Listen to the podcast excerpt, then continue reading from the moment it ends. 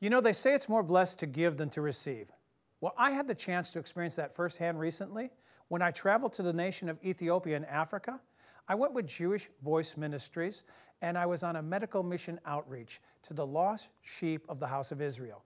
Yes, that's right. You think of Jewish people possibly in Israel, but they were scattered thousands of years ago, and there's a remnant that lives in Ethiopia. I was in the city of Gondar. These people are living in crushing poverty. They're living with diseases and illnesses that would be easily solved in America or the Western Hemisphere, uh, but in that nation, they are life threatening, or in too many cases, they claim lives. Well, when I saw what the doctors and the professionals who volunteered their time could do, and then I saw what the counseling and prayer people on the team could do in terms of touching spirits and lives, I was sold. And I'll tell you what, you can have that same good feeling, that same experience by taking the 1010 challenge. What is it?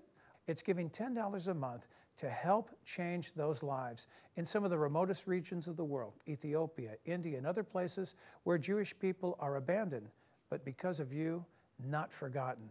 Won't you go to jewishvoice.org today, click on that 1010 button, and take part in this? I promise you, you'll have the same experience I did without having to travel thousands of miles.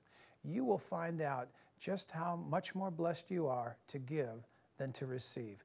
And thank you for helping introduce Jewish people to their Messiah, Yeshua, for the first time in their lives.